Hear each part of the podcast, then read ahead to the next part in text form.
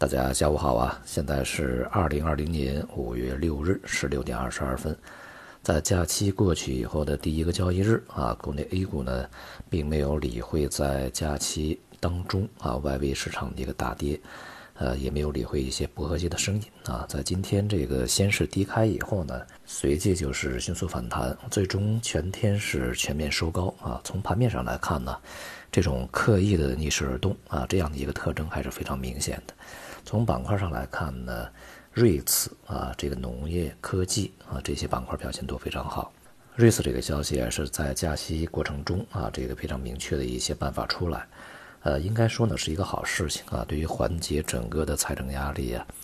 避免单一渠道融资啊，同时对于一些这个呃基础设施相关的行业和企业啊，也是有好处的。当然呢，对于社会的总钱包呢，它这压力也是不言而喻啊。目前的这个 REITs 呢，主要是针对基础设施啊，并没有包括房地产。预计呢，在先期啊，这个拿出的一些资产呢，应该还算不错的啊。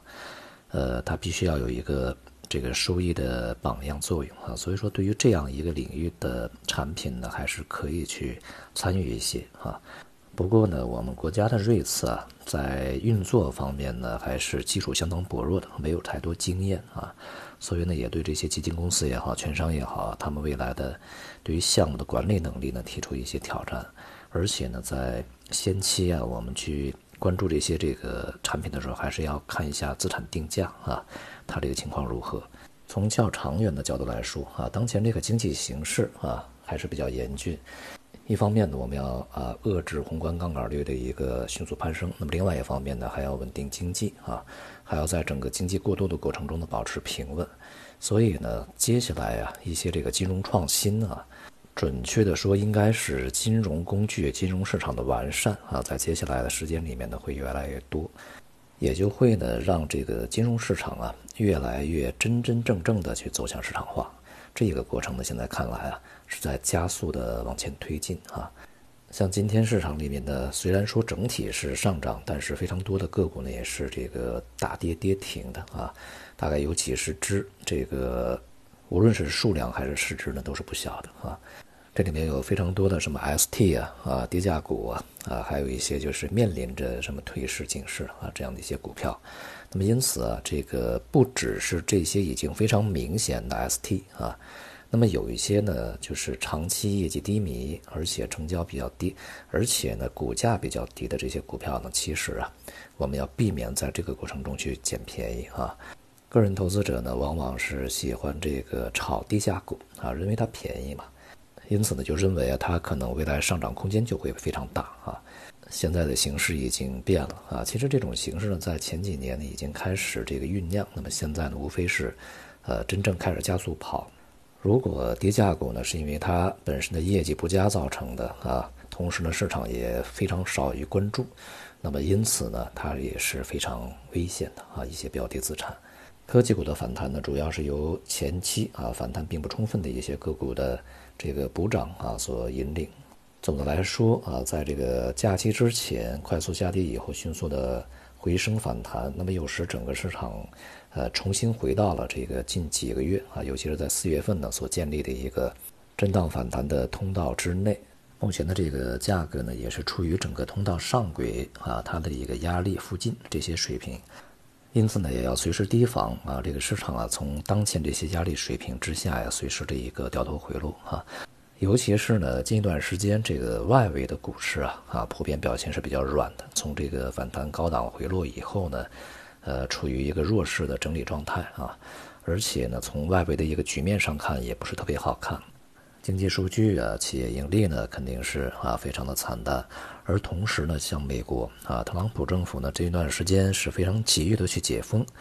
呃，特朗普更是说啊，这个大家要走出门去当勇士啊，虽然说会死很多人，但是药呢，迟早会有的啊，这个疫情迟早会过去的。这种想法实际上是蛮危险的啊。而且呢，从他国内的情况来看呢，意见也不统一。但如果这个高层顺应了一些啊，这个解禁的呼声啊，导致部分的州啊，或者是部分的居民呢，这个出来以后啊，就有可能会让前期这个很多州，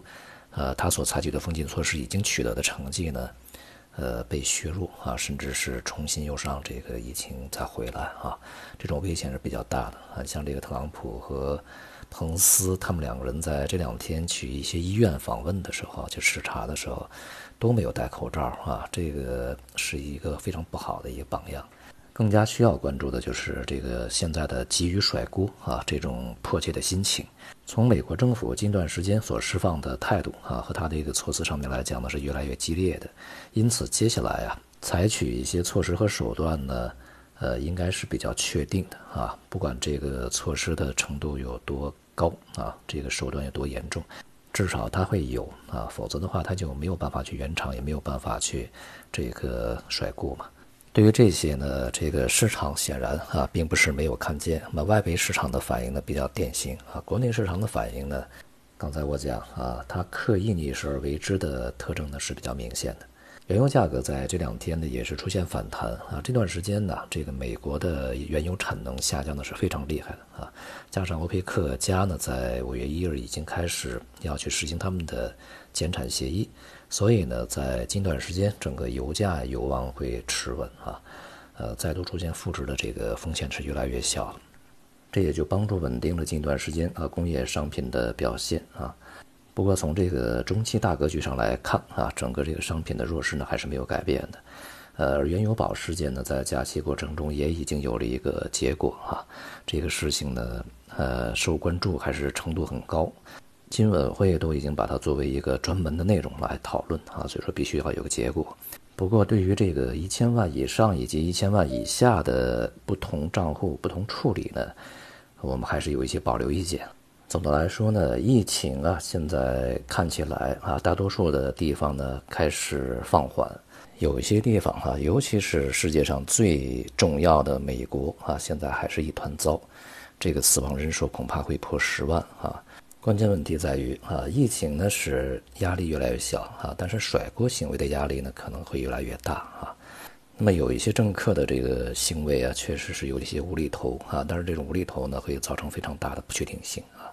这一点呢，甚至啊可以作为我们在近一段时间啊，呃主要重点关注的一个目标。好，今天就到这里，谢谢大家。